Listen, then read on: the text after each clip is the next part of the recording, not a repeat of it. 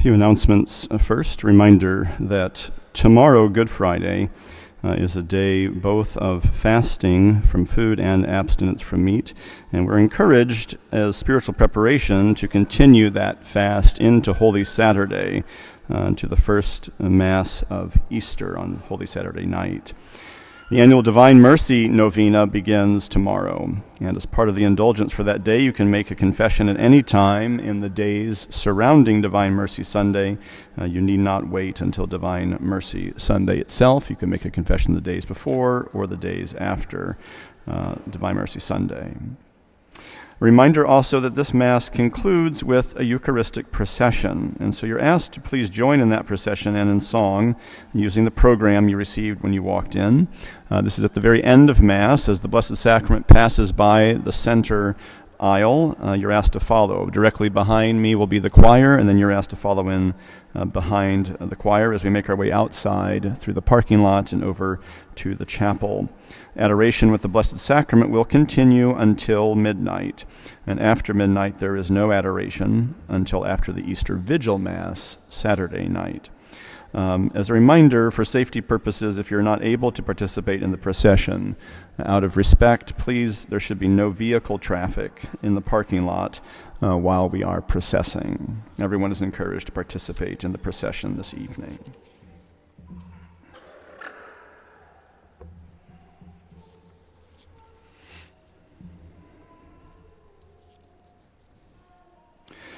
On this holy night that begins the sacred Triduum, the sacred three days that celebrate how Christ accomplished our salvation, the Church reflects on the two sacraments our Lord gave us on this holy night. He established the Holy Eucharist to be the new Passover, in which the lamb to be shared by each faithful family is now fulfilled in the family of the Church, where, always first seeking absolution from our sins, we are invited to eat the Lamb of God, which is Jesus Himself, His true body, blood his true body and blood offered for us and for our nourishment, so that we may have true life within us. The other sacrament we consider this evening is that in giving us his body and blood, the Lord at the same time established the priestly order in the sacrament of holy orders. It is through the validly ordained priest that Jesus himself has chosen to operate in a privileged way at Holy Mass for the good of his people. The priest lends his life, his hands, his voice, his heart to the Lord, who once again makes himself present to us, changing bread and wine into that same new Passover gift of the Lamb of God, who takes away the sins of the world. The priesthood is a mystery and a gift. A mystery of how it is that the Lord calls uh, a mere man with his many faults to serve in that capacity, a gift. And that he gives his grace so richly in that aspect of that sacrament that shows his divine love to remain with us and not leave us orphans. The priesthood is a mystery and a gift. And I can't help but say that looking at our altar boys this evening, many gathered here for this Mass, surely the Spirit of the Lord's anointing is among us to provide future priests for the church from among your own sons, from among sons of our parish. We should pray for that, and we should desire that. Just as signs of the Lord's anointing are evident in so many other aspects of our parish life, confessions uh, so many times throughout the week, families seeking to seriously raise their children well, disciples gathering together to be nourished by God's word and to grow in the faith and to be witnesses in this world. Yes, so many signs of the Lord's anointing are evident.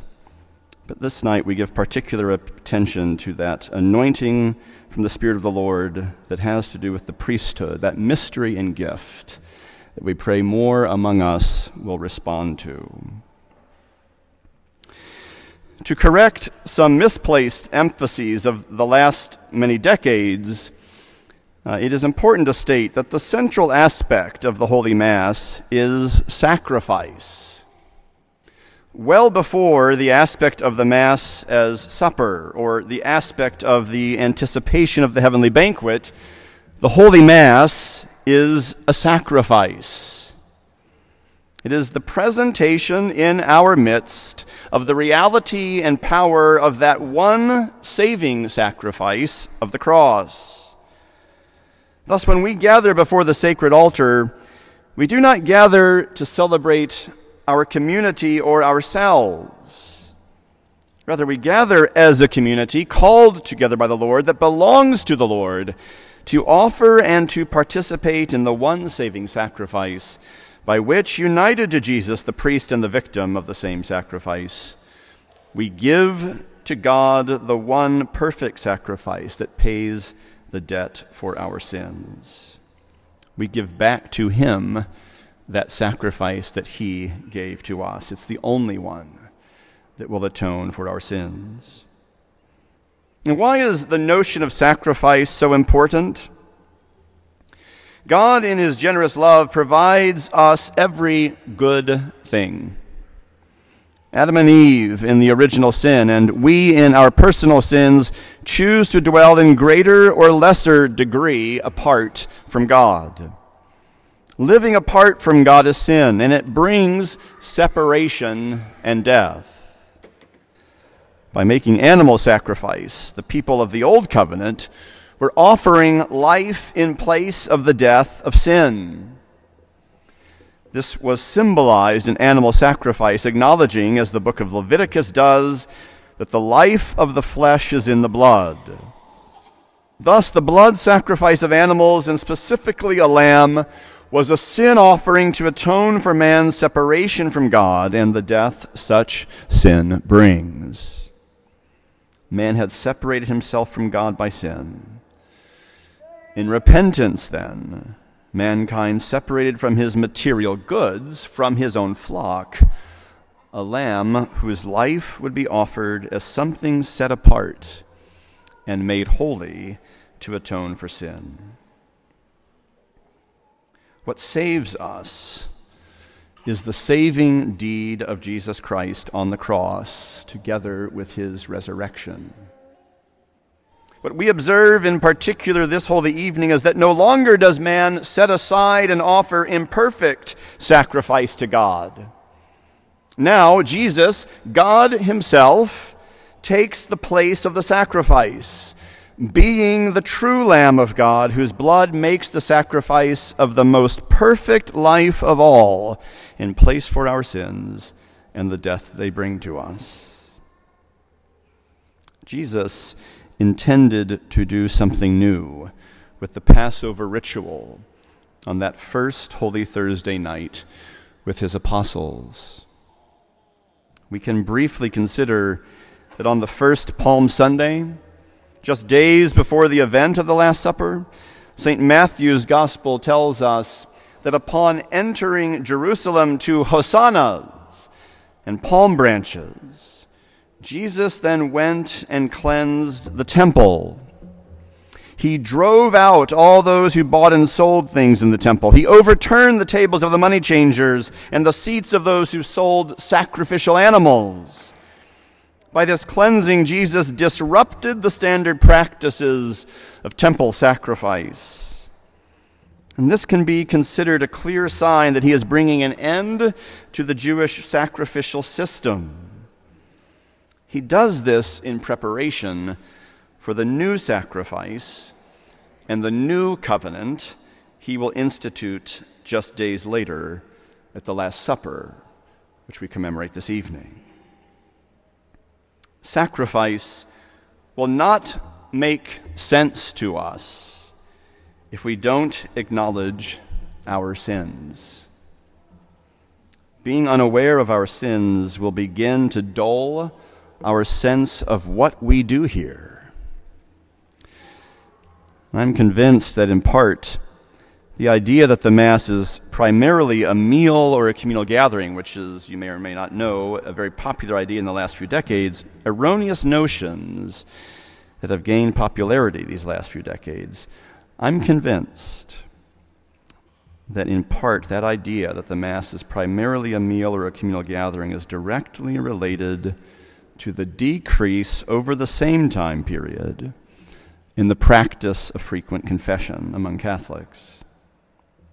You see, when we don't confess sins and repent of them regularly, we become less aware of its reality. When we become less aware of the reality of our sins, then we will also begin to fail to appreciate sacrifice. Because we will fail to understand that the purpose of sacrifice to God is to atone for the guilt of sins. And when we fail to appreciate sacrifice, we no longer see the Holy Mass for what it is. Instead of seeing that the Lord instituted a new and perfect, sac- perfect sacrifice as a sin offering for our salvation, we begin to focus almost exclusively on the idea that we simply gather to reenact a holy meal. But notice that not even that first Holy Thursday, not even the Last Supper, was primarily focused on the goal of a faith meal Rather, the Last Supper was focused on the following day the sacrifice of the cross. For at the supper, having brought an end to the old sacrificial system, Jesus presented his sacrifice in sacramental form and promised that its value would remain for all time and to ensure that his disciples of every time and place could access the power of this one saving sacrifice for the forgiveness of sins, Jesus then commanded, Do this in memory of me. St. Paul clearly understood this emphasis on sacrifice instead of meal, for he writes, For as often as you do this, you proclaim the death of the Lord until he comes. That's sacrifice. Having this proper understanding, the understanding the church has maintained since ancient times, profoundly shapes how we approach the Holy Mass, how we prepare for it, what we expect from it, what we give to it and what we expect for things like music and decoration and reverence. On Palm Sunday, St. Paul's letter to the Philippians told us that Jesus emptied himself and humbled himself. Jesus fulfills his emptying and humbling of self on the Holy Cross. And the humility of God remains in our midst in that he continues, as he promised, to remain with us in the smallest of signs, the smallness of the altar bread, the host, so easily ignored, abused, and taken for granted that waits in silence for our prayer should we come before the tabernacle, and the smallness that submits itself to us to become our sacrifice. The Lord, desiring to plant that sacrifice within us, then completes his humble self giving by becoming our nourishment in Holy Communion.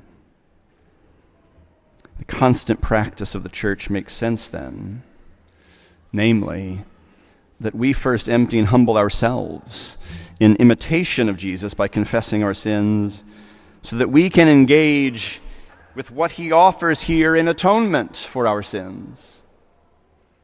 We must humble ourselves by confessing sin if we hope to approach the saving sacrifice with proper disposition and a heart open to God's saving love and grace. Here, we come to Calvary in sacramental form. We participate in what Jesus did to save us, and we proclaim Behold the Lamb of God who takes away the sins of the world.